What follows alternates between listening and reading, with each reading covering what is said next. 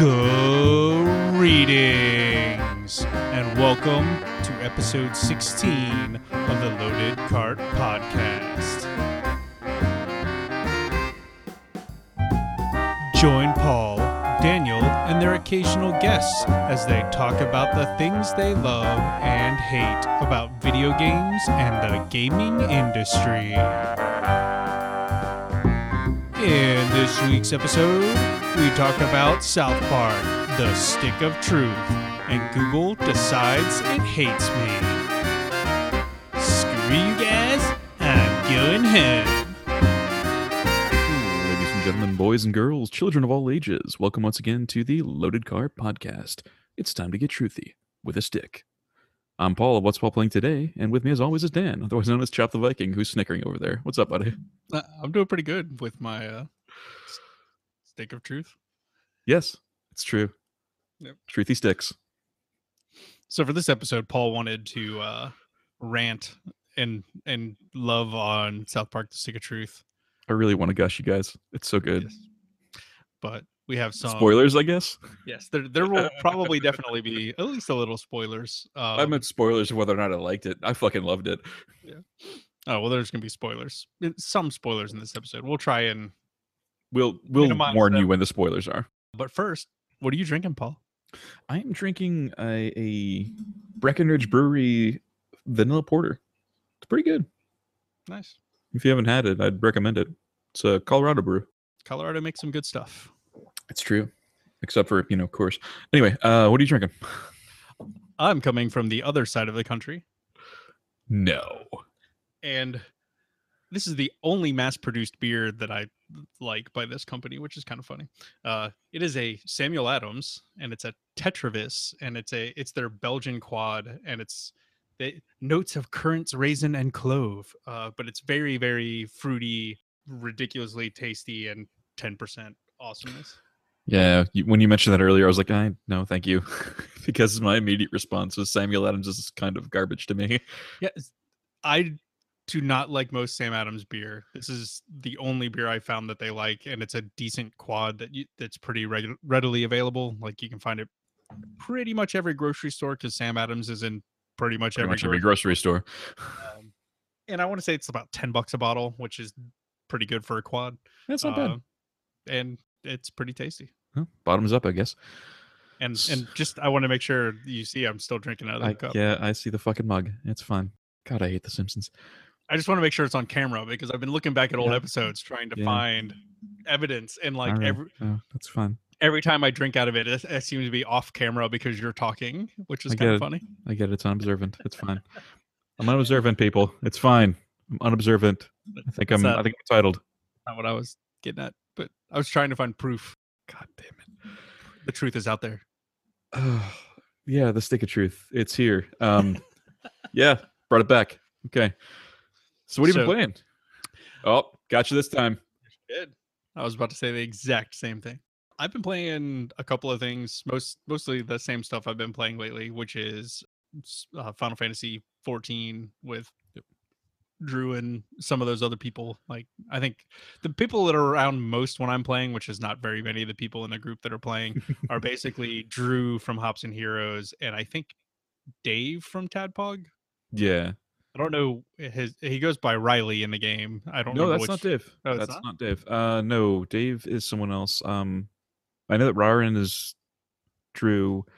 I can't remember Dave's. Uh, he's a little Lalafell healer. Yes, I could swear that's that's not Dave.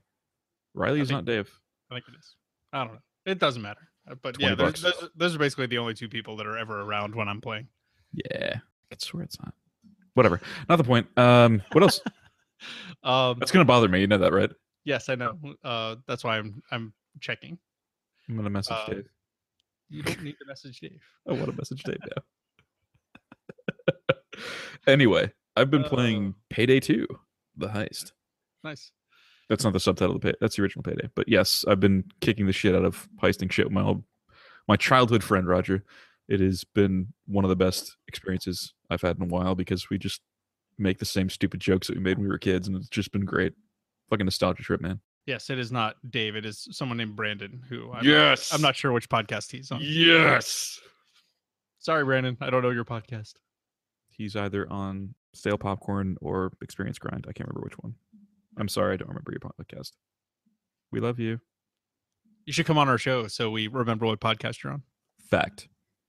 It's true. We we are 100% more likely to remember what podcast you're on if you come on our show. It's also true. I remember that Phil doesn't have a podcast. He's been on the show. yeah. He's we bucking to come fill those. back. He wants to come back, so we got to bring him back at some point. Yeah. The other thing that I've been playing a little bit is I picked it up today, uh, kind of based on your recommendation, Paul, Yeah. and the fact that it was ridiculously on sale. I think like the Did you really buy it? yeah yeah. Awesome. So, uh, a game that Paul really liked that he recorded like a little 17 minute kind of review, kind of quasi playthrough of, is a game called Guild of Dungeoneering. And it's hard to explain what this game is. It is kind of a deck building game, kind of a RPG, kind of a roguelike so like it's you you you you build a base that's part of the game you're building a base that you purchase cards and then use the cards that represent part of your base and you build this base up and get Mhm. get stuff uh, and then you take adventurers out dungeoneering But- and instead of actually controlling directly the adventurers, you build the dungeon around them. yes Every card that you picked up is essentially useful in some form. So you place tiles of dungeons around. You get three cards per turn. You place it, place a tile. you get you get five I'm, I'm talking about three. You can only place three. Oh, you place, yes. But you basically every turn, if this was a roguelike, every turn that you have, you get dealt five random cards and you can play three of them. And the Mhm. three types of cards that I've seen so far are actual dungeon tile pieces that build on the map. And then there is monsters that you can put on the tile pieces. And then there's treasure that you can put in the rooms on the on the map. So you can basically you can kind of steer your person a little bit by if you build a new room and put a monster or treasure in it, they'll go in that direction. Yeah. But otherwise, they have like a predetermined direction, and you can just throw stuff in that room for them to uh, pick up. It's it's really weird. You get like these quests. Uh, so far, the quests that I've had are basically, you know, kill three monsters, and then like the next quest would be kill this boss monster, and and yeah, and your your people die a lot because yeah, you will die. you are it's very RNG dependent. Very, very RNG dependent. And frankly, RNG this is rarely kind to you, No. I get a lot of uh I kill kill the guy on the exact same turn that I die. I've had that like with at least three or four adventurers now. But yeah, you basically you run an adventurers guild kind of. And but but yeah, the, the what makes it interesting is that you do build the dungeon around the person for them to go through to complete a quest as opposed to actually directly controlling the person in any real capacity.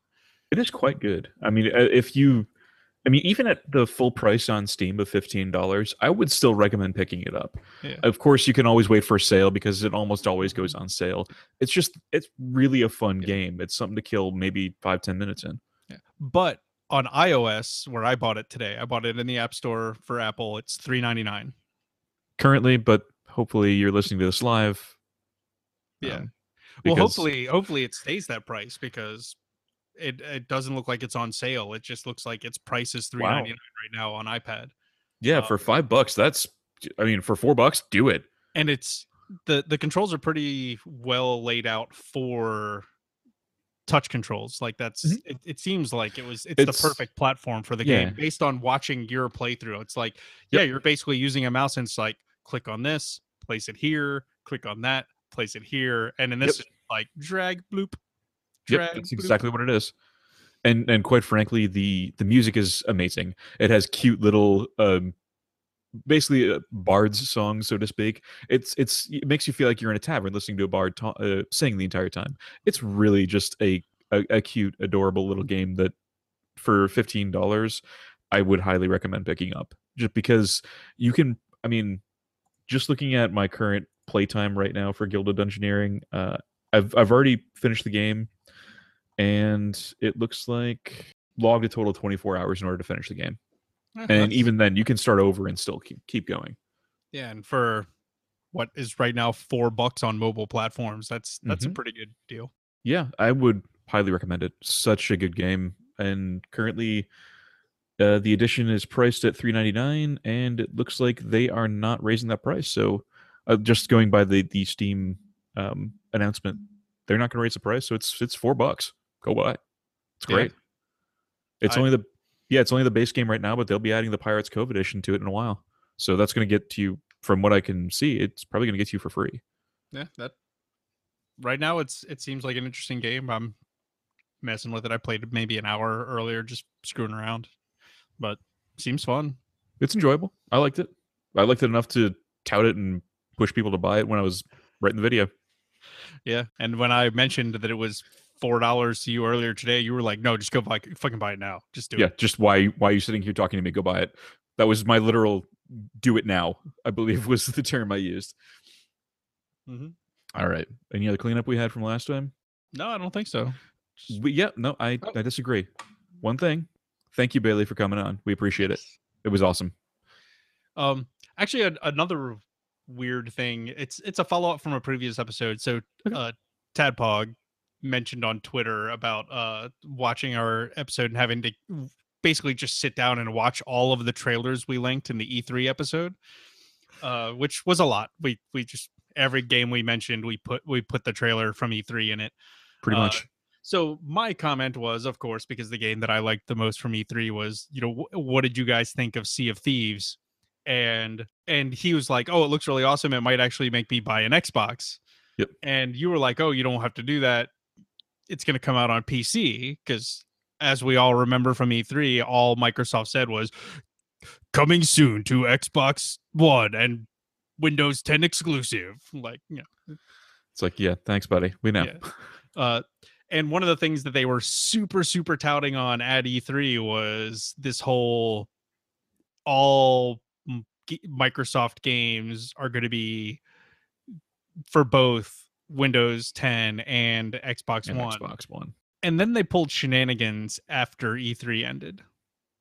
Go on. So the shenanigans is that they they altered the statement on all of their websites. Their websites Mhm. basically said all Microsoft Studio games were going to be both platforms, whatever they I can't buy it once. Buy it once and then get it on both. Yeah. You can play it on both. I, I can't remember the name of the they had a term for it. I'm just buy buy once play Crossplay. anywhere or something like that. Yeah, whatever. Uh, so they changed the wording to say that basically all of the titles presented on stage at E3 were going to support cross platform Oh, play. you little cocksuckers.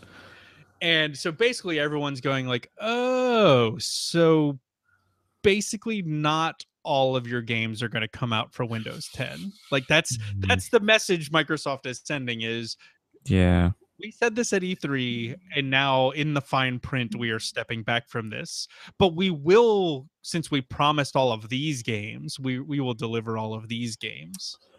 Yeah. And it's kind of a dick move. Yeah. Yeah. hopefully they still do it anyway we won't know until it happens or doesn't happen but looks like a dick move right now so far. But uh, they've kind of pulled that before and pulled it back. Like with um, when, they said that you would not be able to sell your games back yeah because for the Xbox One, they're like, no, that's Yeah, huge would- backlash. Sorry, guys, we'll not do that. It's cool. it would lock it to your console or whatever yeah, yeah. And personally, it wasn't a huge problem for me, but I did at the time think it was a huge dick move. Yeah. because I don't sell my games back. I just don't. I, when I buy a game, it's mine for life. I, I, I live with my mistakes, so to speak. nice i live with mine because they all live in my steam library basically Essentially, yeah. I was, yeah. I don't know, but um, hopefully they pull it back, or at the very least have been misquoted. I don't know how else to say that. yeah However, they haven't been misquoted like yeah. it's- However, hopefully they they adjust course Yeah, hopefully. However, we're not here to talk about Microsoft. We're not here to talk about anything else except for some truthy sticks. South Park: The Stick of Truth. I'm excited. It is honestly, I'm uh, historically I'm not a huge South Park fan. The the show never really meshed well with me, especially when I was younger, growing up, in, going, going to high school. It's been that it's been on that fucking long. I was in high school when this freaking thing came out. It's it's like 20 years old now. Yeah, and on it, I think it. I think they're doing a huge thing for the 20th season, aren't they? Uh, yes, they they actually have a really hilarious new logo for the 20th season. If you have not seen it, it it basically looks like a giant Super Bowl logo. It's fucking hilarious. Yeah, I we'll, we'll put in the show notes. I will definitely include it. It, it- you you should look it up. Just if you're listening right now, just even if if you're you know just Google. Yeah, just Stick of Truth, or well, not stick truth. South Park. not if you're driving. Not if you're driving. Please drive.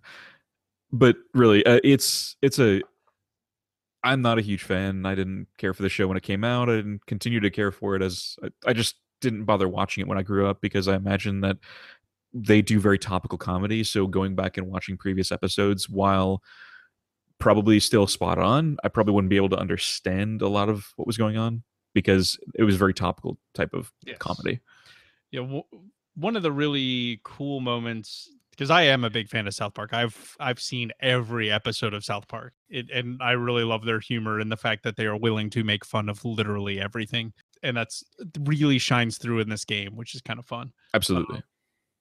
but they're the biggest episode that that was like the big eye-opening thing for them and their production team was the episode that surrounded the bush versus gore election of 2000 i think I believe um, so. There was the whole hanging chads and all that that shit and so south park cranked out an episode about this election and it's goddamn hilarious and it's about like you know this basically a kindergarten class is supposed to elect a like class president or something like that and and everything gets tied because a girl named florna is sick and if you remember the 2000 election like it got tied up for a while because florida fucked up all of their votes and uh yeah, just you know very very topical at the time but Yeah, I was living at the time.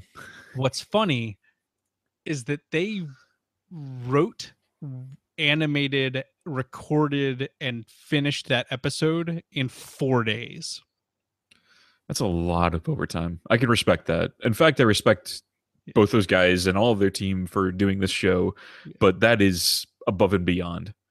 Well and the funny part was is normally around that time their turnaround for an episode is six days. They would show airs on wednesday. Thursday they start writing the next episode. They write it they animate it they record all the stuff they edit it all together. Next wednesday a new episode airs. And you'd think that they'd, you know, take some time off. Mm. Well, they do. They their seasons are only like 12 episodes long or something like that. And so then then they take a break and then they come back and they start doing it again. But they literally record make and record an episode of South Park the week it is due to, to Comedy Central. That's crazy. And they in 20 years they've only ever missed one episode because their power went out. I'm guessing that's intentional so they can slip more by the censors. I don't think it's has to do with censors. It's so that they can. I think one, it's a product of procrastination slash laziness, and one, And it's so that they can keep be more topical. topical. Yeah. Yeah, Uh, that's fair. I was gonna say the other one that was really hilariously topical uh, and showed the strength of their uh, production schedule is they were working on an episode several years ago when the TV show NYPD Blue I got remember talking about PD Blue. got a special exemption from the FCC to say the word shit on television, Yeah. like on broadcast television. So right. for one day between these this this time frame, it was I think it was after 10 p.m. or something like that. Um, so between like 10 and 11, the FCC lifted the regulations for profanity for the word shit for like one hour. And it's really funny when you think about it because of how far we've come from that. I'm sorry, you're going to say something. I, I cut you off. So what what makes this whole story funny is that NYPD Blue airs on Wednesday nights. South South Park Park airs on Wednesday, nights. They share a time slot. So oh. Matt Stone and Trey Parker saw this news article it, it was basically saying next Wednesday they're going to say th- Oh, they're going to say the word shit live on broadcast television. It I was just a put that together. huge deal. So Matt Stone and Trey Parker scrapped the episode they were working on yeah. and rewrote this new episode. And Shit again, like, everywhere. four days popped out an episode and set a record for the most number of times saying the word shit in a 22 minute episode and they had a running counter at the bottom of the screen that would like ding and like scroll up every time they they said the word shit and they said it like 170 times in 22 minutes I can respect that. That's pretty glorious. like it's you should go watch that episode just because it and and they even tied it into like cop drama like they actually Sure. made fun of the episode of NYPD Blue and NYPD Blue the whole episode because apparently. NYPD Blue like to show naked men's butts Uh, specifically the rather rotund uh, captain who was the main character. They showed his ass a couple of times. and that was made fun is- of in the episode Yeah, that's kind of gross. But anyway, um, yeah. So now that we're on South Park completely, we are balls Yes. deep in South Park. damn um, right I, got- I gotta say that they, while you say that they procrastinate, they don't seem to do anything half-assed. oh no they It's whole ass or they- nothing. Yes. I mean, let's let's look at it like this. They wrote and produced a Broadway musical that won that like set a record for the most Tony Awards won in a single year. like- Impressive.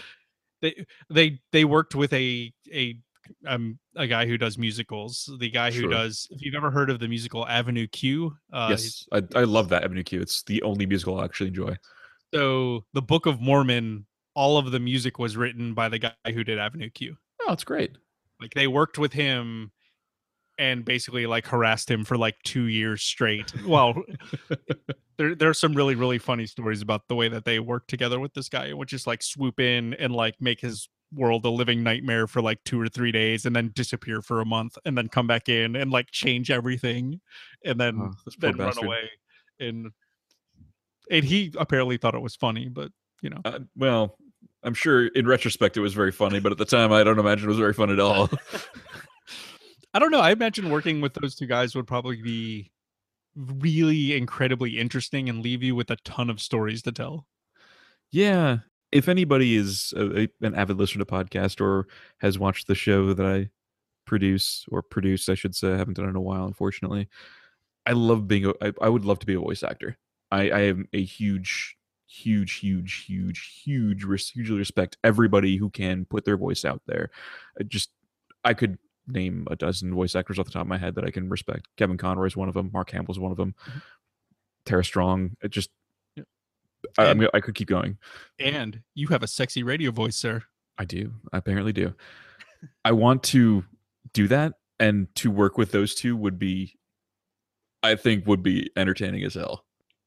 Demanding, but entertaining, because they do put on a. In spite of my not enjoying the show when I was younger, I I respect how much effort they put into the show and how much effort that they put themselves through because they voice like ninety percent of the characters, don't they? Matt Stone and Trey Parker do a significant number of voice. Like it is crazy the number of voices they do. I'm. Uh, no, no, go ahead. I'll I'll look it up. You're looking it up. All right. yeah, I got it. Uh, so it- it is it is insane the like i actually think voices that aren't done by those two guys would be the minority of voices on the show like you could Probably. probably, you could probably count the number of voices not done by those two on like your hands Probably, yeah. It wouldn't surprise me. Oh man. Um, let's see. Oh, they they of course IMDb is just being a jerk about it because they just go slash and then dot dot dot. Bastards. that sounds about right because yeah But uh, anyway, we're really not. I mean, in spite of the fact that the show is one of the most critically acclaimed shows on television, either infamous or praised, we're here to talk about the Stick of Truth and how, quite frankly, it is probably the best RPG of 2014. yes That's Though I, I i do have to laugh that like some of the voice uh, actors that they have that have been in multiple episodes are for the most part themselves which is kind of funny that doesn't surprise me at all. like jay leno has been on two episodes of south park as jay leno Well, yeah. And PewDiePie has been on two episodes as PewDiePie. Yep, yep. That doesn't surprise me. And then, of course, there's the controversial Isaac Hayes, who was on 136 episodes. yes. Yeah. Poor Isaac Hayes. Yeah. And I love the fact buddy. that I love the fact that they've had his character on the show after he's left the show. And okay, buddy, spoilers. Spoilers. Spoilers. Lots of spoilers. Okay. Uh, a couple minutes in, uh, we will no longer spoiler, but the final boss of the game is Chef. Zombie Chef. yeah, there was Zombie a Nazi Chef. yeah, there was a hilarious episode of South Park that, that like so the the drama surrounding it is that uh Isaac Hayes was a Spoilers. Isaac Hayes was a Scientologist Yeah. and South Park made fun of Scientology in a Yeah. episode making fun of I think John Travolta being trapped in a closet. Wouldn't surprise me. Are you sure it wasn't Tom Cruise? It, it might have. It was both. I think. Like it was. It was crazy. That wouldn't was, surprise me either. It was. It was just this crazy ass. It, was a ridiculous episode making fun of the uh, R. Kelly song "Trapped in a Closet." oh Jesus. Except uh, it was with Scientologists trapped in a closet, and like threatening to kill people and being all crazy Scientology people. Yep. And uh, Isaac Hayes, in protest to them making fun of Scientology, quit the show. And they killed him off in the most violent fashion possible, I believe. Yes. So they killed him off in this just crazy, ridiculous fashion. They killed his character off. Yeah. Uh, well, not but- well, not as Isaac Hayes, but Chef. but the the hilarious part about it then became is that they had him like so he he quit the show and they had this huge announcement that like chef was going to be like the central figure in the in the next episode of south park Yeah. which which was the next season i think Uh, Sure. i think there was a big gap between them That was the were like- truth. people were like holy shit isaac hayes is back and starting in the video it was very obviously not isaac hayes it was that they cut and pasted dialogue from previous episodes together like in this really shitty cludgy fashion to make it like very very obvious that it wasn't isaac hayes which is what they do in the game as well. yes it's and it's it's absolutely hilarious and yeah. It is pretty great. I gotta admit. Uh, honestly, the and I'm surprised. I'm surprised to admit this, but a lot of the humor is one of the reason is the reason that I'm enjoying this game, as well as the fact that it's a, just a very tight RPG. While they do lampoon the RPGs RPG genre as a whole, they just they went to Obsidian, who are arguably some of the best RPG makers ever, and put together the best RPG of 2014. Period. Honestly, that is a tough claim to make with games like I mean Shadowrun coming out, the Dragonfall, Yeah, Shadowrun Dragonfall was actually Yeah. a really good game. extremely good. That that gives South Park a run for its money. They also had coming out specifically uh Child of Light was really good. Dark Souls like- 2. You like Dark Souls 2, as we Yeah. all know. It's your Yep. favorite Dark Mm, Souls yes. game. uh, Dragon Age Inquisition, which is also critically acclaimed, Wasteland 2, which I love. Diablo 3 Reaper of Souls, the fixer of Diablo 3, came out that year. There was a lot of really, really excellent games. I mean, Borderlands pre-sequel came out as well.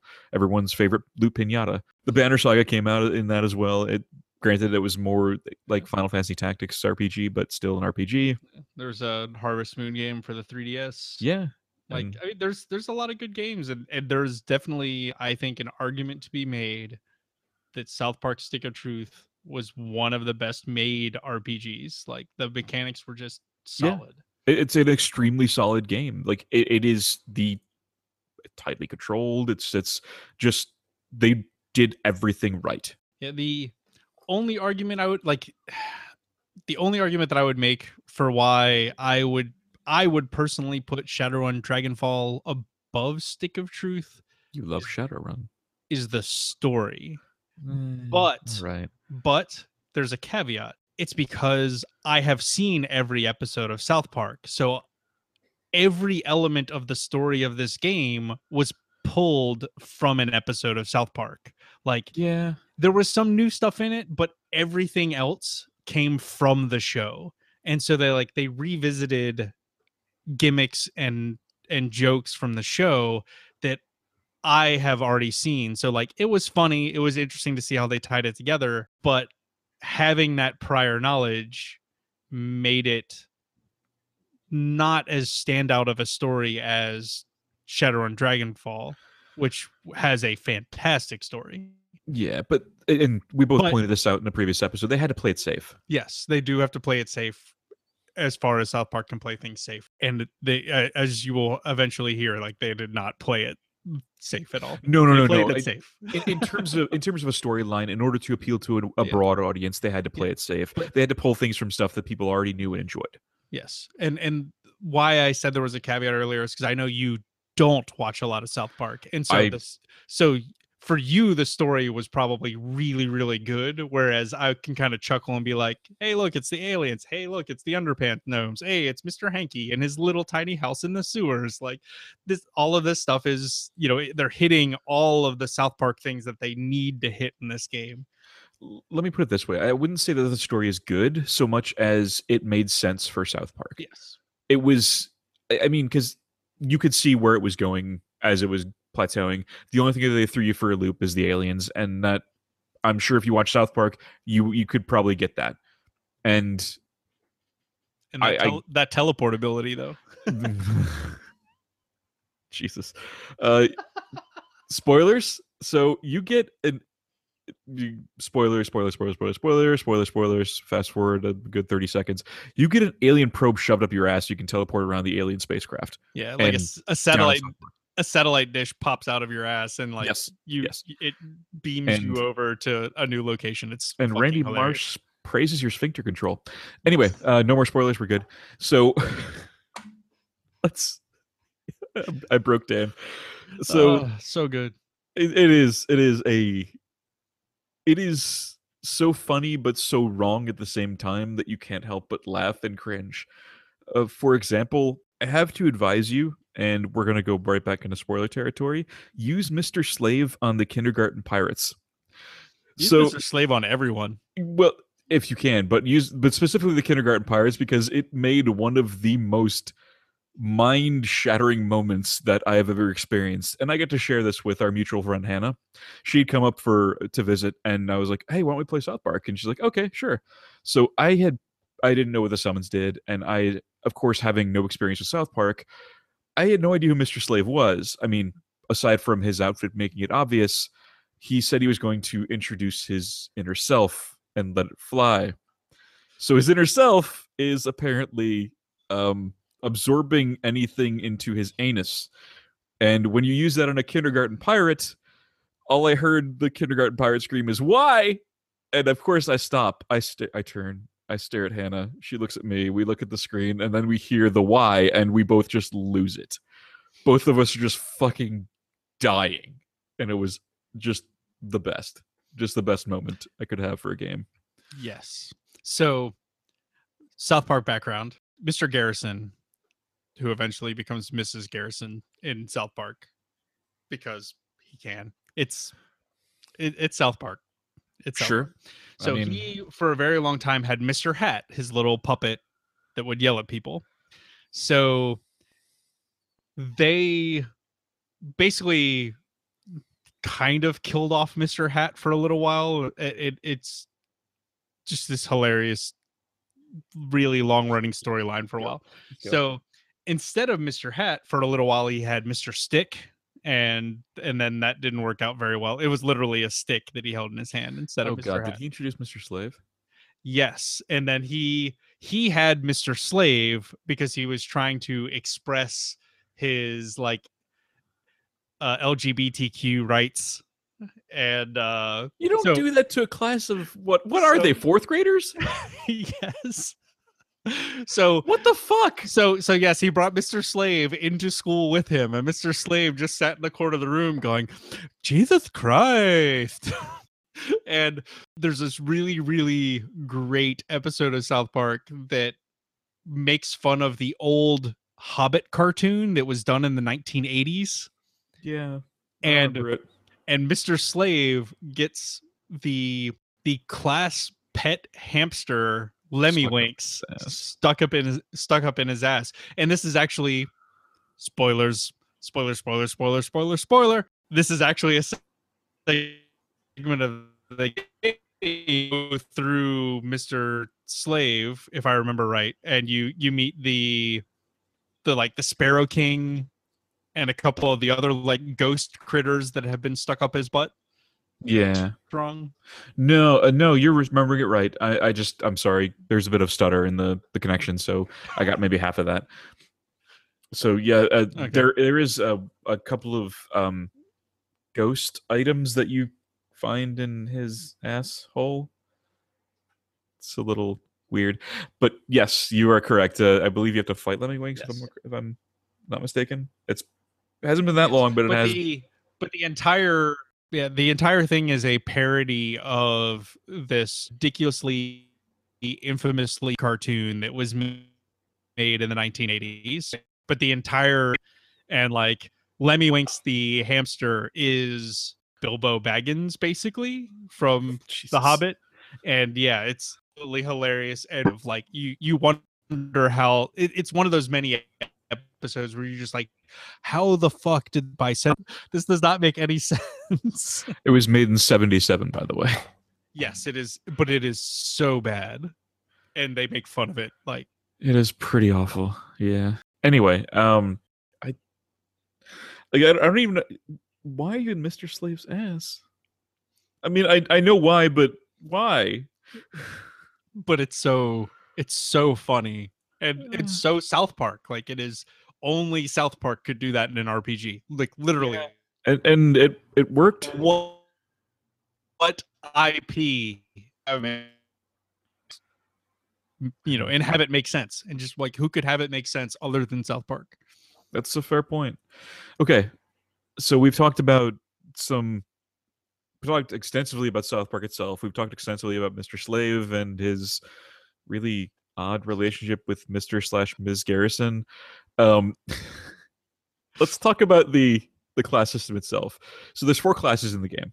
You can pick from the the the you know the main three: you fighter, thief, and mage, or you can be a Jew. And if you choose Jew, you can never be best friends with Cartman. yes That because was because cartman doesn't like jews which is a very very long running joke for south park yeah, I because Cartman. I'm just that, that's what I'm going with. Uh, so apparently it's Yeah. complete with uh, Jew Jitsu.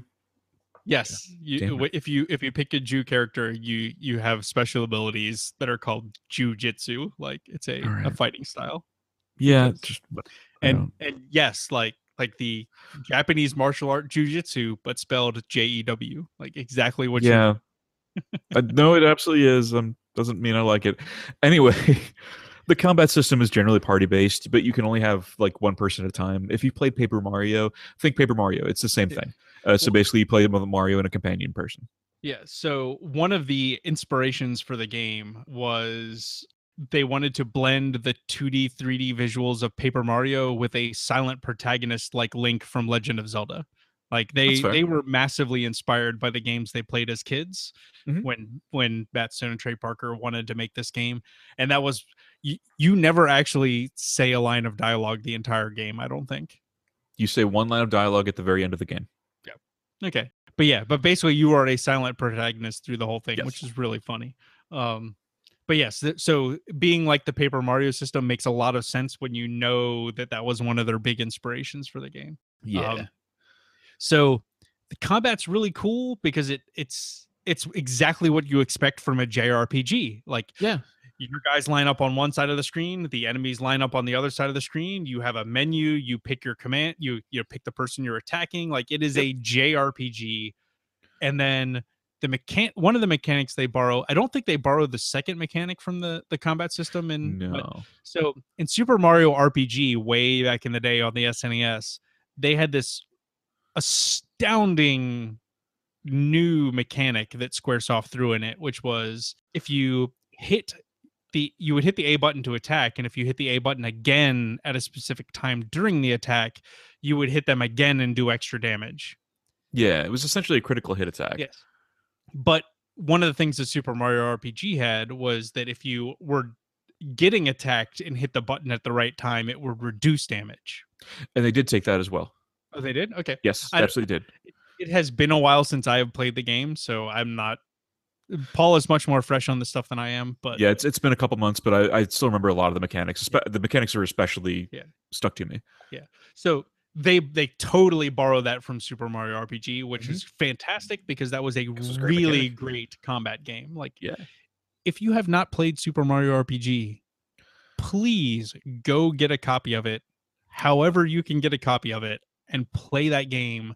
Because one, it is the last game that SquareSoft ever made for Nintendo It's true. on the SNES. And two, it is surprisingly one of the best RPGs ever made. Mm, I I prefer Paper Mario. I did not like Super Mario Yeah. RPG, but I mean, I- um, mechanically it's very sound. But I just didn't care for the game itself.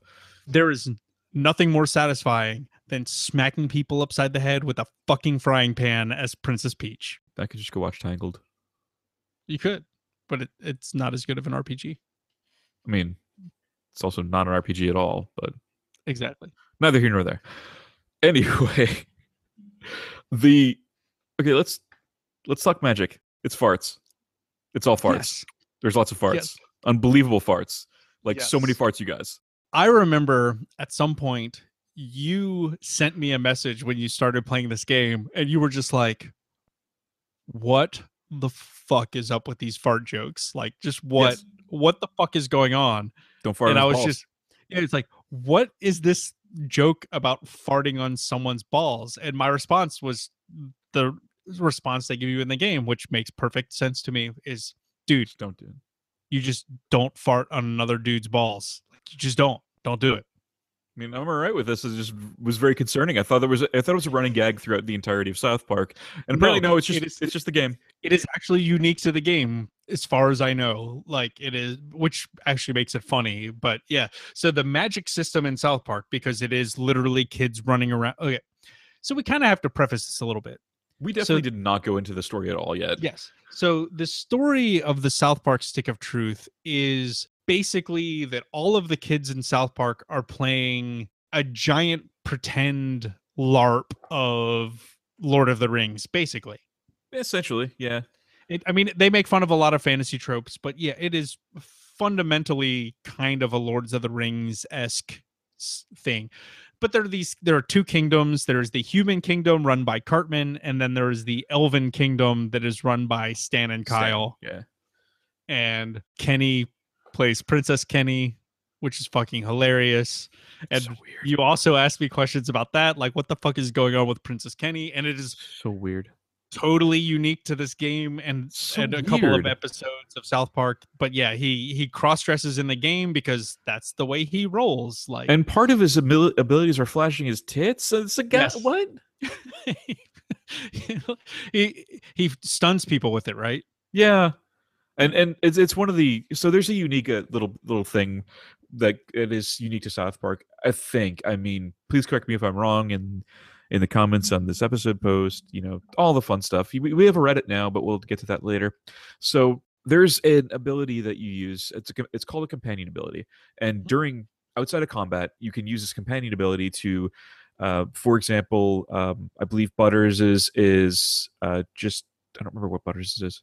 Is this just smashing something?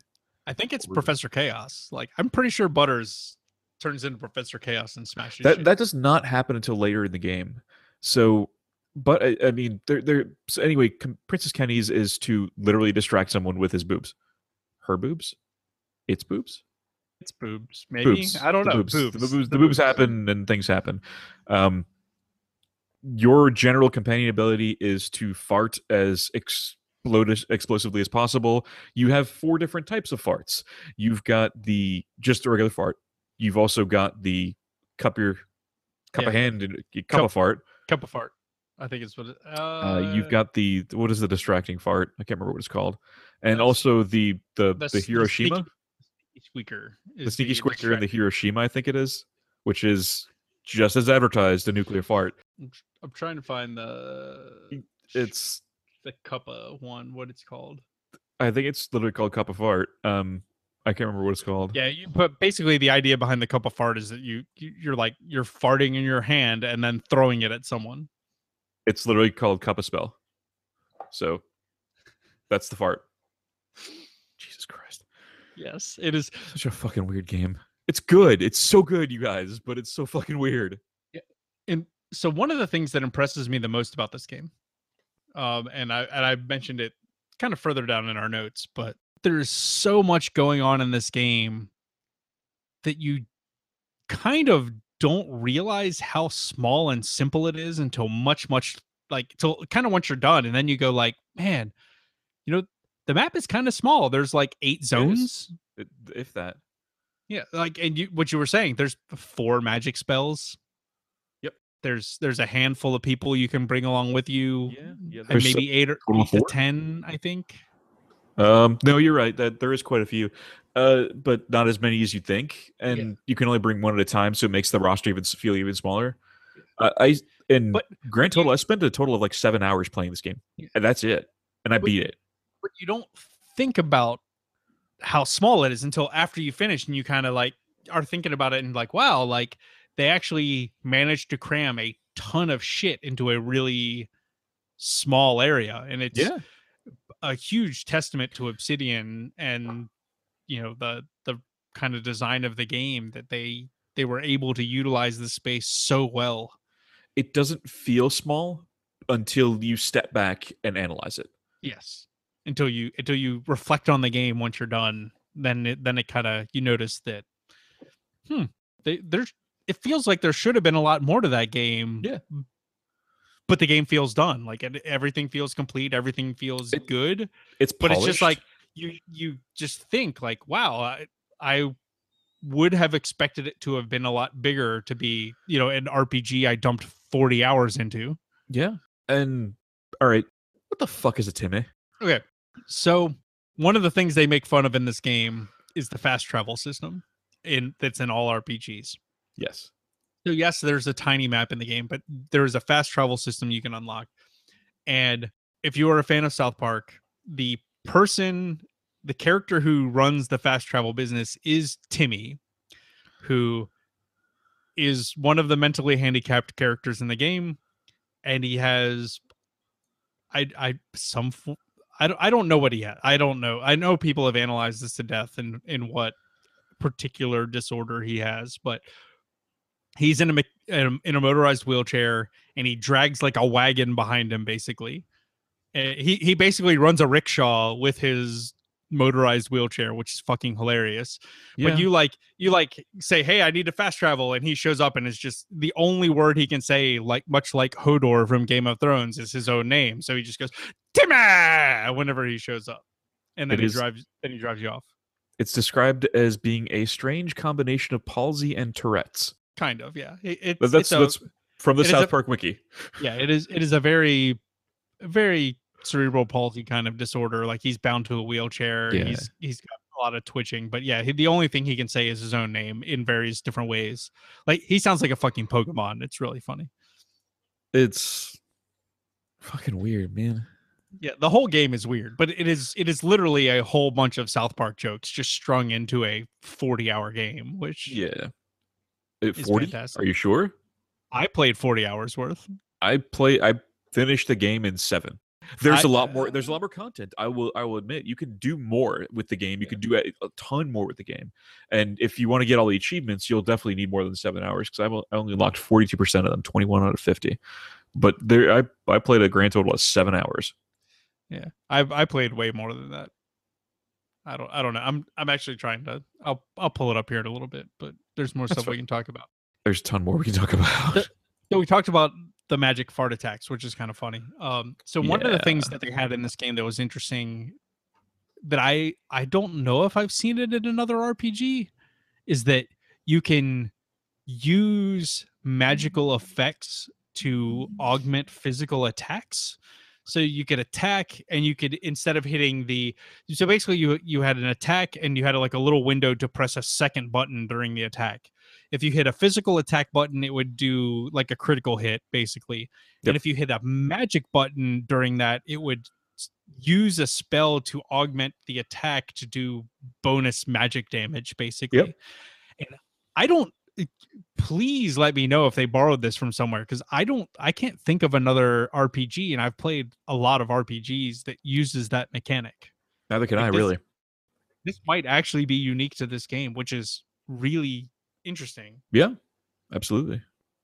Uh, the the cool thing is uh, there's a little bit more cool stuff with your physical gear going on to that.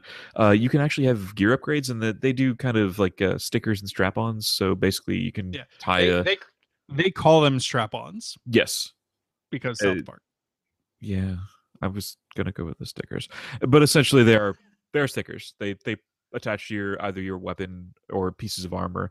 I think you get a grand total of four pieces of armor, a helmet, gloves, um, and pants. Is there another one? I think it was only Mm, I three. don't think so. I think it's just a helmet Helmet, Helmet, gloves, pants. and body.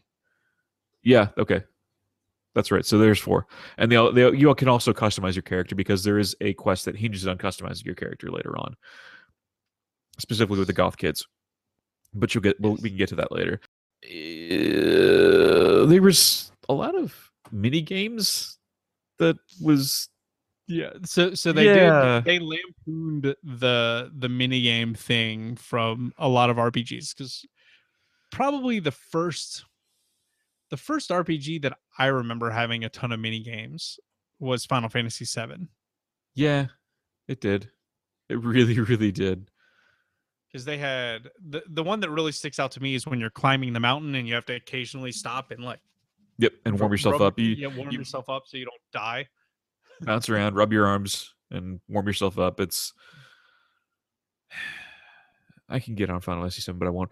Uh, there was a lot like the, the the the snowboarding mini game. There was also the race on the out of the um out of Sector Seven on motorcycles. It, it there was a ton of mini game content in Final Fantasy VII, and specifically this game lampoons it with you get to poop in urinals, in toilets, in showers. Yeah, if you if you poop a whole bunch, you get an item like you get feces, like literally you get poop Yeah. to throw at people. So this one of the status effects in this game is grossed out. Yep. And it is like a a poison slash stun effect. Mhm. And one of the ways you can gross people out in this game is to throw poop at them prior to combat starting or during combat. Like it is And- an item you can throw at someone. Yeah, and and there's also status effects that you can use with the strap-ons for your weapons, which one of them is grossed out, and I used that everywhere. It is my favorite, my favorite, not ability, but my favorite uh, status effect. Yeah, there's there's a vampiric item Mhm. effect that I really enjoyed. I didn't Um, get that too much. it, it was very hard to find, uh, which is really hard to find. So you did you probably didn't get a lot of it. No, I didn't. Um, it, I, I just very much loved the game, but there was the abortion Oh. mini game, which uh, no, thanks. the anal probe mini game was even was slightly better, which that's fucking weird on its own. That comment. Yeah. Okay, so I put 22 hours into the game. Yeah, I only put seven. I, I felt that I've gotten everything that I needed out of that game, and I spent fifteen bucks on it, and I was not disappointed. Yeah, and I only have 40% of the achievement, so I'm actually really curious to uh You've got less than I do for achievements. yeah, I've got forty-two. that's actually kind of funny. That's weird. Anyway, um, I, do you have the achievement where, um, if you want little spoilers, because you probably want to have this one because it gives you an achievement, the one where you watch your parents having sex. I'm pretty sure I have that one. Okay, because if you watch them for a full minute, I forget what it's called, but I believe it's called pervert. Anyway, um, it's an achievement where you, you get to a point where you're shrunken down for some reason or another. I won't spoil that, but you can stand on the dresser and watch your parents having sex for a solid minute and a half, and that gives you the achievement. It's it's pretty funny. The whole fucking game is funny. It is like- good. It really is. if you like it's kind of one of those things it's like if you really if you want a solid R- rpg with good mechanics and you want to laugh a bit about stuff that you probably shouldn't laugh at because A bit. You'll laugh a lot. fucking, it- it's just fucking wrong uh yeah Wrong, it- like you i would actually i i at this point would almost recommend buying the second game just to get this one for free Yeah, if you if you drop the sixty bucks, it will give you the Stick of Truth for free, and that's going to be a day one purchase for me, hands down. And and quite honestly, I had no problem handing over the fifteen bucks because I will give them that that money and the sixty bucks because Mhm. I want them to make more games because this is just fucking great. Yeah. All right, what was your favorite area in the game? It's a tough question, I know. Well, and the funny part is, is like I'm also got a whole bunch of South Park in my brain. So like Yeah, the like stuff that wasn't in the game that I like I'm really really sure wasn't in the game that was in episodes of South Park that's really funny. Like when it, there's an episode of a couple episodes like a whole season of South Park where they like regentrify the uh, poor area around Kenny's house. and just build- Kenny's house. Oh, that's right. He lives on the other side of the Yeah. tracks, doesn't he? Yes. And and like and they build like a big uh like hip shopping district there that has like condos and like all the all the restaurants and shit, you know, like they do in every town. Right. They but they leave Kenny's house alone because they can't buy his land. So like everyone just goes there and gets drunk and watches the poor people. It's it's fucking hilarious. So that's why Kenny's house is still very shitty in the game. Yes. Yes. Okay, It's, okay. it's shitty everywhere. I don't know. Um, probably my favorite thing. I is a tie between two areas. Okay. The school zone was really good, It was it was excellent. and the more bizarre one that was really funny was the fucking Mongolians. All right. Yeah, I can I can see that. Like so probably Mongolians number one, school number two for me.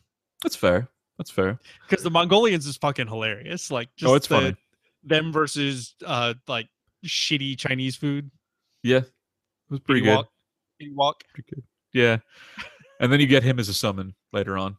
So that's kind of funny. The the owner of the Chinese restaurant you get as a summon. That's pretty great.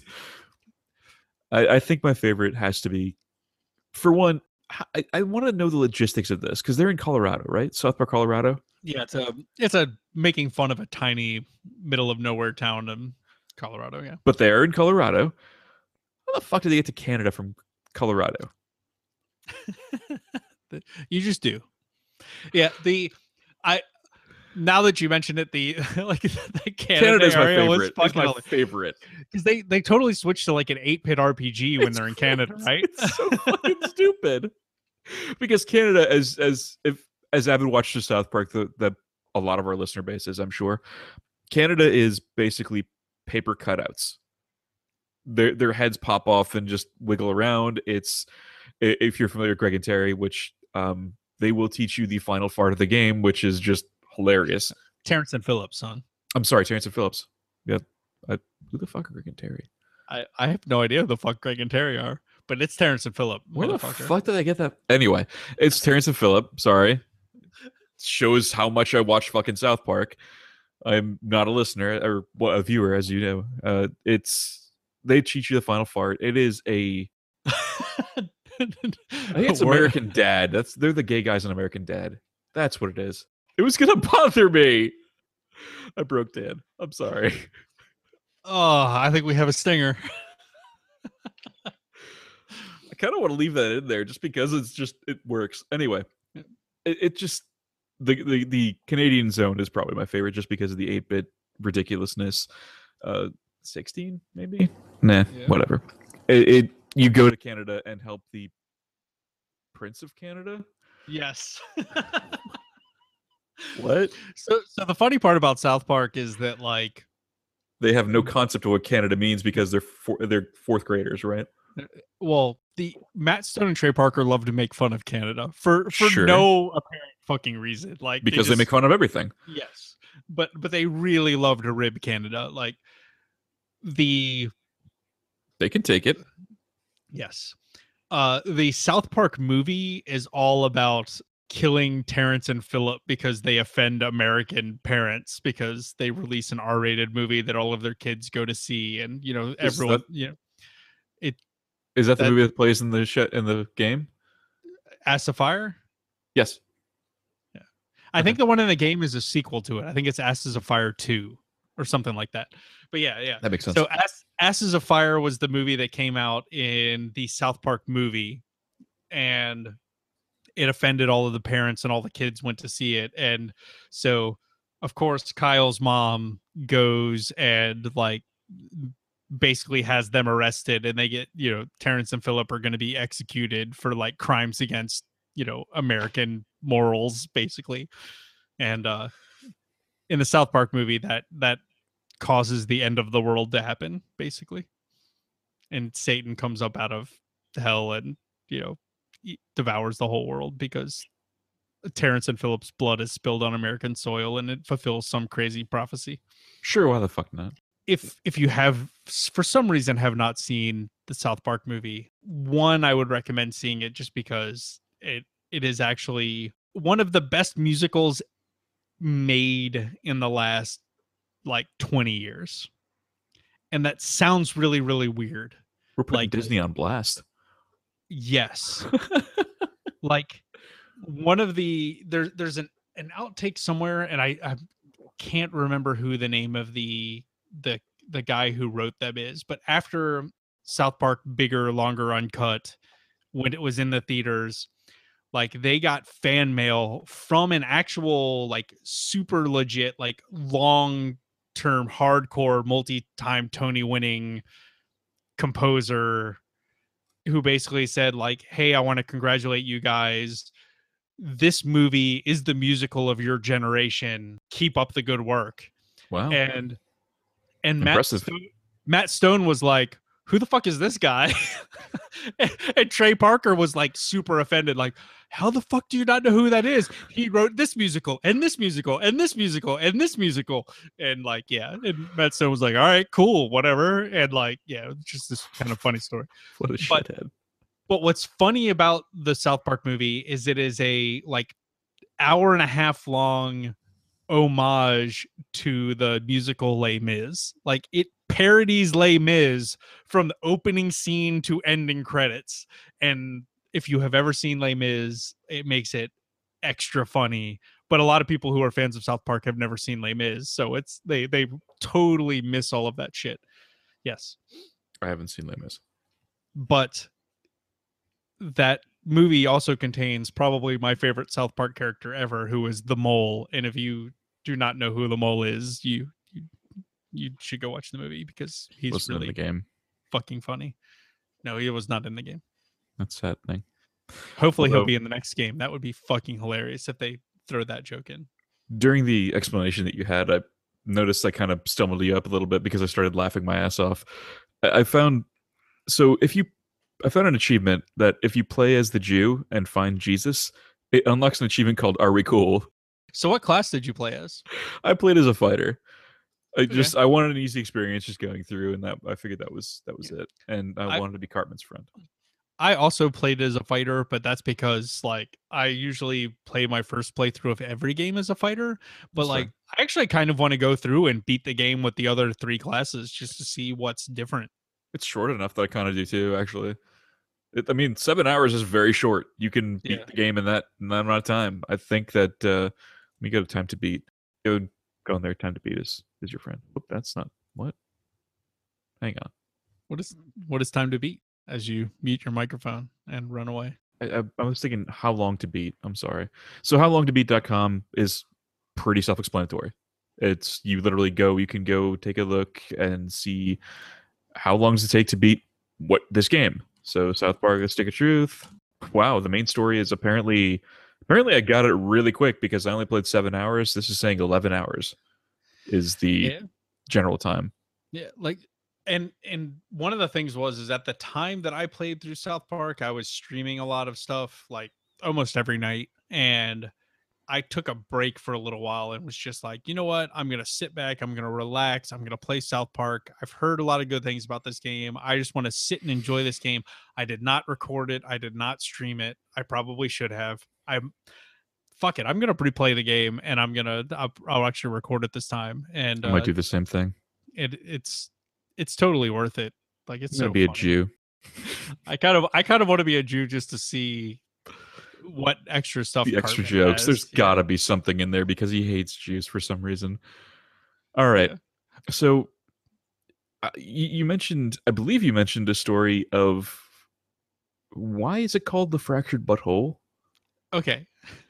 So this came out this this is actually new news, new as of Yeah. this week. Yep. Um so in in a behind the scenes thing, uh and I'll see if I can find it to to talk about it in a behind the scenes thing for that Ubisoft released for the fractured butthole, the they told the story of why it got its name, the fractured butthole. And apparently they try wanted to name the game like Matt Stone and Trey Parker wanted to continue the same theme as the original game. So the stick of truth and the item that was going to be named for the second game was the butthole of time. And and apparently they were advised that retailers were not going to sell a game called the butthole of time. So they renamed the game the fractured butthole. That's fair. I really can't argue with that. Plus, we had to watch Matt Stone and Trey Parker giggle endlessly whenever they mentioned it on the E3 coverage. Yes. And I noticed you worked it in there quite a bit. Yes. Uh, uh, excuse me, sir. I think you also said the fractured butthole like 30 times. Today? We said it once. The uh Well, I meant just the- now you kind of worked it in there quite a bit. during the E3 coverage. Well, yes, of course. We had to. It was the game we were covering at the time. Anyway.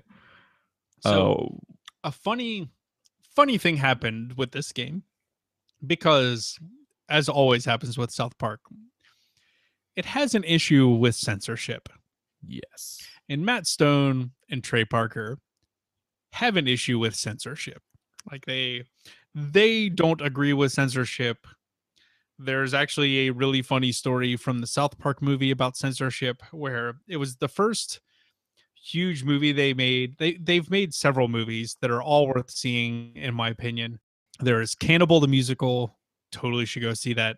There's Orgazmo, you should totally go see that. Basketball, I still recommend seeing even though it was kind of like their most It's not weirdly- great, but it's not it- bad. it's not great. It, there are some really funny moments in that movie, but It's not bad. It's not great Ca- though.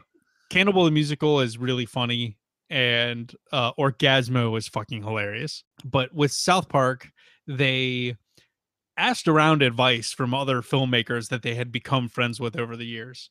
And one of the advice pieces of advice that they were given was if you know you're going to have a run in with the censors, what you should do is add scenes that are so outrageous and over the top that the censors will cut that scene and that way you can sneak in this other thing which is what you really want to have in your movie like so Yep. you really want this scene so you make this crazy other scene so the censors can cut that feel really good about themselves and you get what you already want in the movie It's a pretty big bargaining tactic with a lot of contracts as well. You you offer something that's really outrageous that that you know you're never going to get, and then you put in what you want as a compromise. And so in in the i don't remember what the original scene was because they never actually talk about what the scene that got cut was but in the south park movie there's a hilarious scene where saddam hussein it so spoilers for the movie a little bit saddam hussein dies goes to hell and becomes satan's girlfriend slash boyfriend and Go so, so there's this scene that S- Matt Stone and Trey Parker put in the movie intending to get it cut so they could include this other scene. So Saddam Hussein is trying to get Satan to come to bed to have sex. So he pulls this dildo out from under the covers of the bed and starts flopping it around. And if you know South Park style, it looks like it's cut out of cardboard. It looks like it's it's cut out shapes of things. So for the dildo, they literally used dicks from Playgirl, like chicks magazines. They bought a bunch of chicks magazines, cut out the dicks, and used that for flopping around this this dildo that Saddam Hussein is waving at Satan. This scene was supposed to be cut so that they could include another scene. The censors had no problem with the scene, but cut the scene that they wanted to keep in the movie. okay. So they So- ran with it. So so there's literally a scene in the South Park movie where Saddam Hussein is flopping around a dildo that is literally made of real people dicks. Like it is actual real dicks, hard floppy dicks flopping around as a giant dildo in the movie because the censors cut the wrong scene because they apparently didn't make it offensive enough. I I got nothing. Yeah, it's fantastic. So, um, apparently, So so censorship why are you doing this? because So censorship. continue. No, no, this is this is about censorship in the game. So Right. Uh, that that ties into this story. Yes. So apparently, Ubisoft, after acquiring the rights to this game, realized that they were going to have some censorship problems in mm-hmm. countries that aren't North America. Mm, totally makes sense. Yeah. So they voluntarily decided to censor seven different scenes from the game in Europe, the Middle East, Africa, and Russia. Makes sense. Be- because of various things. Middle East and Africa mostly to do with stuff that would offend people who are Islamic. Mhm. Europe because lo- mostly because of Germany because Germany has crazy censorship laws and there are fucking Nazi zombies all over the fucking game. Which I get it. I mean, Yeah. yeah, I get it. Germany has a uh, has understandably has a problem with any kind of depiction of Nazis. Sure. Understandable. Completely. Yeah.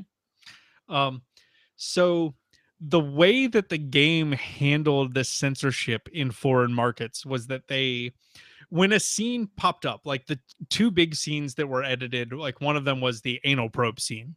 Mhm. So instead of having the anal probe scene, it would literally pop up a card, so a full screen image that in in Europe and and the Middle East and Asia, it was like a picture of the uh, European Union flag, and it had like a statue of like David, I think, with with like his cupped in- fa- face palming, Yeah. and uh, and it basically it described in text described the scene that was being censored and why it was being censored, making fun of the fact that it was being censored because of dumb shit. Seems legit.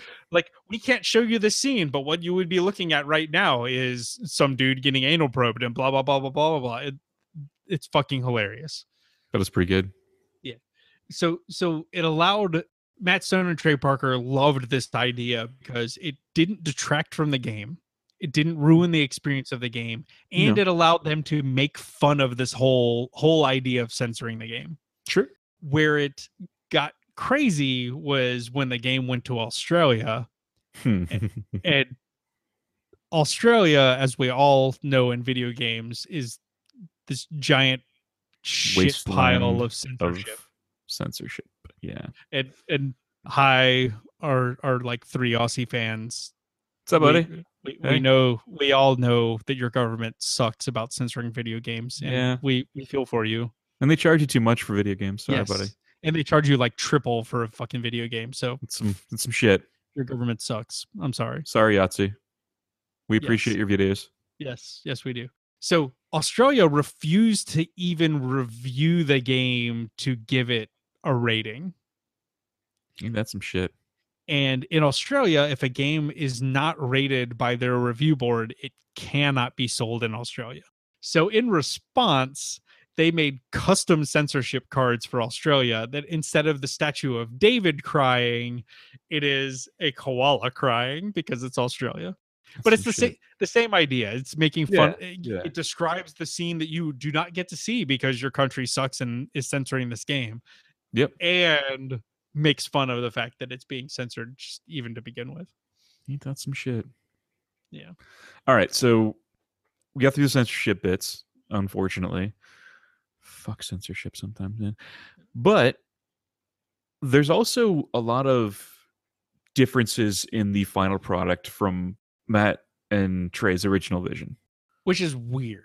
Like so when Matt Stone and Trey Parker approached Obsidian to start mm-hmm. thinking about this game, apparently like Matt Parker already had a script written for the game and like oh sorry yeah trey parker i even wrote matt parker i don't know what the fuck i was doing I don't know. it was great. I couldn't help myself. and you didn't fix it fucker what's wrong with you I wanted to see it. i hate you God, I'm kind of a dick. I'm sorry. yes you are dick. Anyway so So so the their their goal for the game when they approached Obsidian to make it is that they wanted to make a South Park version of Skyrim. I could see it. Can you Yeah, I can. just take a minute and think about how fucking crazy and awesome a South Park version of Skyrim would be? I bet you it's already a mod. I bet you it isn't. But apparently, according to Parker, they had a 500 page long script for this South Park Skyrim game, That's impressive. which is fucking nuts. Yeah, quite a bit. Uh, and and the kind of one of the bleed overs from that into what ended up being the final game was the fact that the soundtrack is just a giant knockoff of the Skyrim soundtrack, and it's really fucking hilarious through the whole game. Yeah, that's true. You, kind of don't notice it most of the time, but there are definitely moments where it's just like, this sounds sounds familiar. this sounds weirdly familiar. Like where do, where have I heard this before? And the answer is Skyrim Skyrim.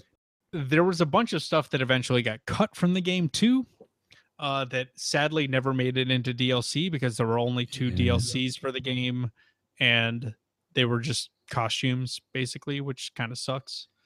Um, yeah, But we will talk about in a minute why the DLC sucked so much. And it was basically crazy publisher shenanigans, which we have talked about before. Kind of. Yeah. Oh god, let's Um, not.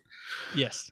So some of the things that were cut from the game. There was a Mhm. entire segment where you would fight vampire children in a cemetery and a church. That'd be pretty fun, actually. Yeah. Um There's hippies. Apparently there was an entire segment about hippies I don't know why. because okay. hippies. There was a big quest slash mission to recover a doll of Cartman's from the Gingers. Okay, sure. That's uh, Cartman hates Gingers, and it's a long running. I South mean, Park yeah, he hates everything though. In fairness, Yes. Cartman is very Bigoted? racist for a, yeah, bigoted is a good good term. Uh apparently the a boss fight was cut from the game with a large winged monster. That's the only description you can Alright. find of it. that's fair. Um what, are, what are the crab people? yeah, so so there is in the in the final version of the game there is one crab person in the game. Like okay. only one crab person made it but apparently there was a big long drawn out thing that was supposed to be in the game that involved the crab people and a crazy like demilitarized zone between them and the underpants gnomes that just never got fleshed out and got cut from the game Hmm. no idea I have no idea who the crab people are even. yeah there's there's literally one of them in the sewers in the game and that's it i think Huh? i think he's in the sewers Maybe I don't know. Is that Uh, a South Park thing, or is that just like yes. something from the game? The, Oh, no, the okay. Crab People is definitely a South Park game Okay, or cool. South Park thing. Um, Mr. Hanky in the game has just like a tiny house in the sewers, but he was actually supposed to have like a giant Christmas themed village that he was in, but they, for some reason, cut it down to his little little tiny shack in the. uh At least you gave in him a quest sewers. line. Yeah. But he was supposed to have a much bigger role, but I think you know time constraints they cut it down. That's fair. Um, and this one's the most interesting to me. When the game was being published by THQ, which it did not, it, it got published by Ubisoft. Because Uh, THQ went under. Yes. Uh, so they were planning a 360 release of the game that had a bunch of gimmicks in it because it was a 360 game and you like have to include gimmicks from the game. So, of course, it's a 360, so everything has to use the Kinect, right? Right? Yeah, it's more of an Xbox One thing now. Yeah. They've but, really, but it, really integrated it. but it was a 360 thing. Uh, so so that was the usual like oh you could issue voice commands so it could be like hey butters attack that guy you know use your summon you know stuff like that.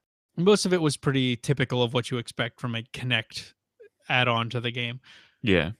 except for one thing that they talked about which is apparently they cut a feature where you would be able to use the Kinect to yell insults at cartman and cartman would respond to it Hmm.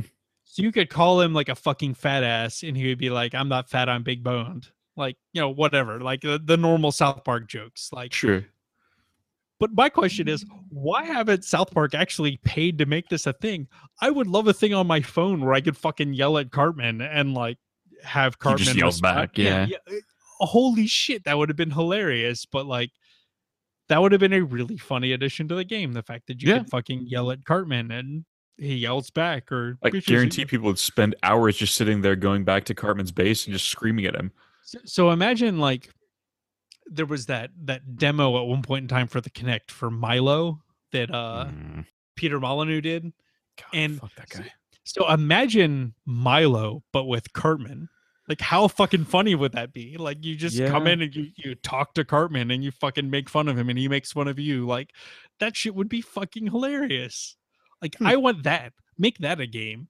That'd be nice. Yeah. I don't even care about achievements or, or fucking anything else. Just make that a game. I want to play that. I can see that. So I can see a lot of the major influences in design, like um, for the Stick of Truth, I mean, Earthbound is clearly a huge influence for it. Yes. And uh like I, I like we said before, Paper Mario and Yeah. kind of silent Silent Link from Legend of Zelda. One of the kind of funny things about the design of the game was that Obsidian did what Obsidian does, and they went fucking nuts and made a whole bunch of fantasy themed stuff and armor and weapons. And Matt Stone and Trey Parker were like, no, no, no, guys, guys, you know, it's cool that you made all this crazy shit, but like you need to make it crappier. This needs to be fantasy stuff that was made by fucking eight year olds. Like Yeah. and and they did. Like the the weapon and item design in this game is fucking awesome. It is spot Because- on. because it is shit that a eight year old would pick up while playing pretend. Mhm. Uh, One of the weapons is a fucking golf club. Like, come on, Yeah. like, like it's a mace. It's a golf club. Like that. That's what kids do. They they make shit up. Like it- it Because kids. fits perfectly with this game, which is one of the most fantastic things about this game. Like the attention to detail they gave to the game is fantastic.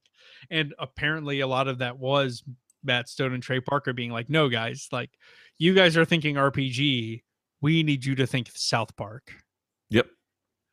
And and it totally made the game really good. So I've got an issue. I'm, I'm actually a little bit pissed about seeing this because in your in your notes here, in the notes that we've got here, the fractured butthole is not by Obsidian. Correct. Obsidian made a fantastic RPG. They made something. They, they took something that was already good and made it great. Yes. What happened? it is weird. Ubisoft San Francisco is who is making the fractured butthole, but what ended up happening was Stick of Truth was released in 2014. In 2012, THQ filed for bankruptcy because they were not doing very well. They were doing piss poor. Yes. Let's let's be brutally honest And- here. and one of the last games being worked on when THQ was filing for bankruptcy and trying to fix things was the Stick of Truth. So THQ was trying to help push this game out the door from Obsidian while they were restructuring their business and under chapter 11 bankruptcy shit and like trying to make their company profitable like cutting cutting jobs doing all the stuff that they could do uh, they tried to find someone to buy the company but they couldn't. Like they had a deadline you need someone to buy all of your company and all of your assets by this time or else basically and Right. the the or else happened and bankruptcy court determined that the assets of THQ were worth more being sold individually than THQ was as a whole so all of their assets went to auction True. in Makes and this sense. was this was in late 2012 so the included in this was the rights for the stick of truth and obsidian was not told about this until they announced the auction like the auction was announced and obsidian was like wait what you're you're auctioning the publishing rights to our game that's a little fucking weird Yeah. um and needless to say south park. South Park Digital Studios was not happy. And they filed an, an objection in court saying that THQ didn't have the authority to sell their publishing rights and that they had signed an exclusive deal eh, to use specific South Park trademarks and copyrights, and that according according to South Park, if THQ sold their assets, they would still owe South Park 2.27 million dollars for for these licensing rights and that South Park in their contract had an option available to reclaim all of the elements and assets uh, from the game and all South Park related creations. Sure. So of course THQ wanting to actually like I don't know make, Make money profit. make money from their you know giant flaming fireball of death requested that the court overrule South Park and stated that uh, like South Park said their rights were exclusive so they were therefore transferable if they sold the rights Sure. and the courts sided with THQ and the assets were sold to Ubisoft for 3.2 million dollars. And then from there Ubisoft looked at at where the progress of Stick of Truth because it was one of the like handful of games that were still in development for THQ and decided decided that it required significantly significant changes before it would be published and pushed the game back 6 months. Dick bags. So it instead of being released in 2013, it was released in I think March of 2014. And no one has said what was changed between when THQ was publishing it and Ubisoft published it. Like they just they won't comment on it basically. Yeah. In, in fairness to Ubisoft, though, the game still turned out stellar. And I think while that probably is more Obsidian than Ubisoft, I, I can understand yes. wanting to change it to make it better. But but like at the same time, that is why there was no DLC because the game was orig- basically 99 like probably 95 maybe percent developed under under THQ and with Obsidian and then the last, you know, 6 months was with Ubisoft, so Right. I don't know why it, it only got kind of really, really half-assed DLC, but I'm really hoping that the new game gets better DLC. I I hope that just makes a great game. I don't even care about DLC at this rate because Yes. it didn't. It clearly didn't need it to begin with. However, there is a little bit of cool stuff to note. Uh, I mean, barring the story, the backstory here, there's even more backstory. Specifically, Yes. the what the prequel trilogy of South Park episodes. Yes. So there are three South Park episodes that aired in 2013 prior to when this game was supposed to be released that are prequels to the game. On and I'll use air quotes on that because it, it does kind of lead into it, but they're they're really fucking funny. And if I remember a song of Ass and Fire, which is the name of one of the episodes, which obviously is making fun of Game of Thrones. Every time I watch Game of Thrones now, I sing the song from a song of Ass and Fire. Delightful. Yeah, it's because it's making fun of like how. Do you remember on Facebook a while back when they people were basically complaining that they were showing lots of boobs in Game of Thrones, but women really wanted to see people's wieners? Not particularly, but uh, Okay. but I'll humor you. Yeah, sure. So so South Park ran with this joke, and they literally replaced. They did the an a cappella version of the Game of Thrones theme song, but all of the people singing were saying the word wiener. And wiener, floppy wiener. Yeah, wiener, wiener, wiener, floppy wiener, giant wiener. Like, yeah, it's it it is so goddamn funny. But that comes from this episode of South Park. Sure. Um, but there, so there are three episodes. There, it first one is Black Friday. Second one is uh, the Song of Ass and Fire, and the last one is Titties and Dragons, making fun of Dungeons and Dungeons Dragons. Dragons. So these three episodes lead into the events of Stick of Truth. So if you if you want to kind of get geared up for it, and Paul, I recommend you go watch these because I'm pretty sure you have not watched these episodes. You can be 100% assured of that. Go watch these three episodes because they they tie into a Stick of Truth. And and I would recommend anyone who wants to play Stick of Truth, go watch these three episodes, go down go buy and download Stick of Truth and play it and enjoy the the story of this game because this adds some to the story of the game and and add some little extra stuff. And they actually do actually make fun of the making of the game and the marketing of the game in these three episodes which is kind of funny. Like they actually good. They actually make fun of the fact that you shouldn't pre-order the game because it's not fucking finished yet. Yeah. And you shouldn't. Yeah, and it's it's it, they they do some really good stuff. It it's just again more of the same humor, more tie-ins to this game. It it was really really well done. How well did South Park actually do? Because we talk a good game, we we make this argument that maybe it was the best RPG released in 2014, but how well did it do actually when it comes to like real life shit that matters? Like, how well did the game sell? Pretty fucking good. So it is the third best-selling game of March 2014, and this was a game. This was the time that released uh, Titanfall, Yeah. the UK time of Thief, as well as Infamous Second Son in North Yeah. America. So, yeah, in, in in the UK, the only games that outsold it in March of 2014 were Titanfall and Thief, Yes, and in America, the only games that outsold it were Titanfall and Infamous, Infamous Second. Son. Son. So That's pretty crazy. game in March 2014 when it was released. That's pretty impressive. The ninth best-selling downloadable game of 2014 from the PlayStation Store. So so on the PlayStation, this was the ninth best-selling game of the year. Yes, And you got to think in in that year, you're talking battle a Battlefield title, a Call of Duty title, Mhm. and an Assassin's Creed title, hmm a, a Dragon Age. We know came out.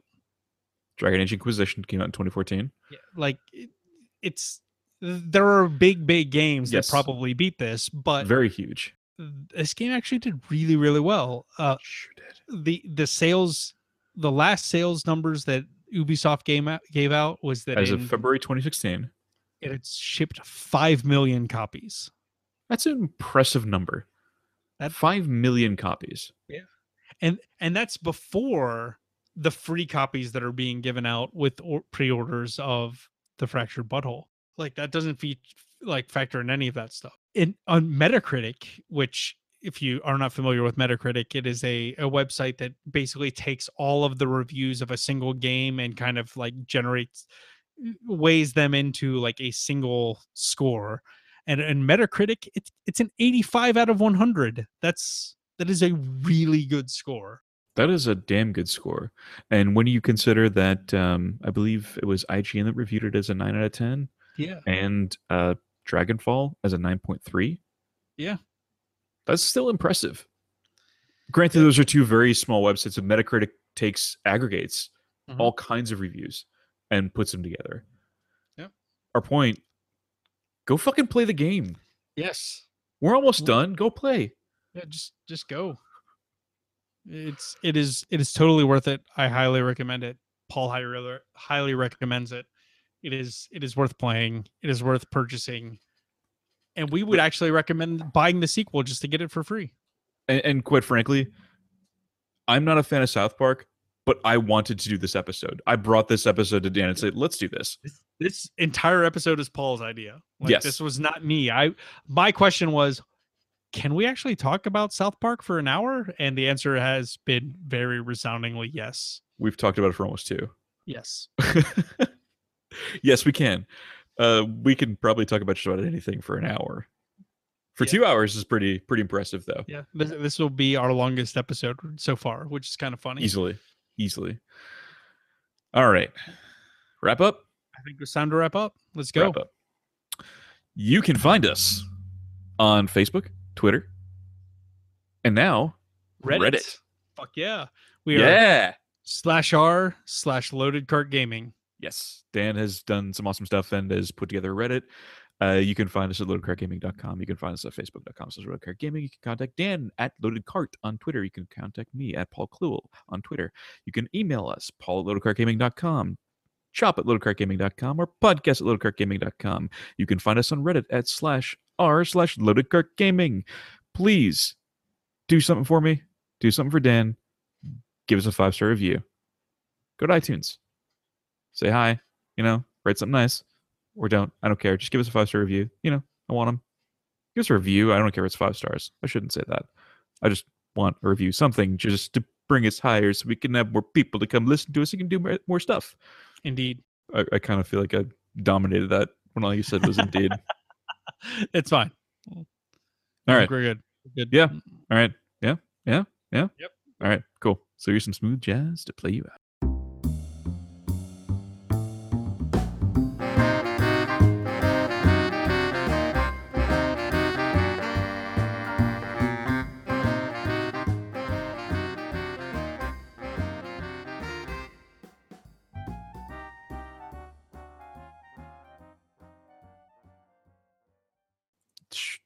Uh, la, la, la.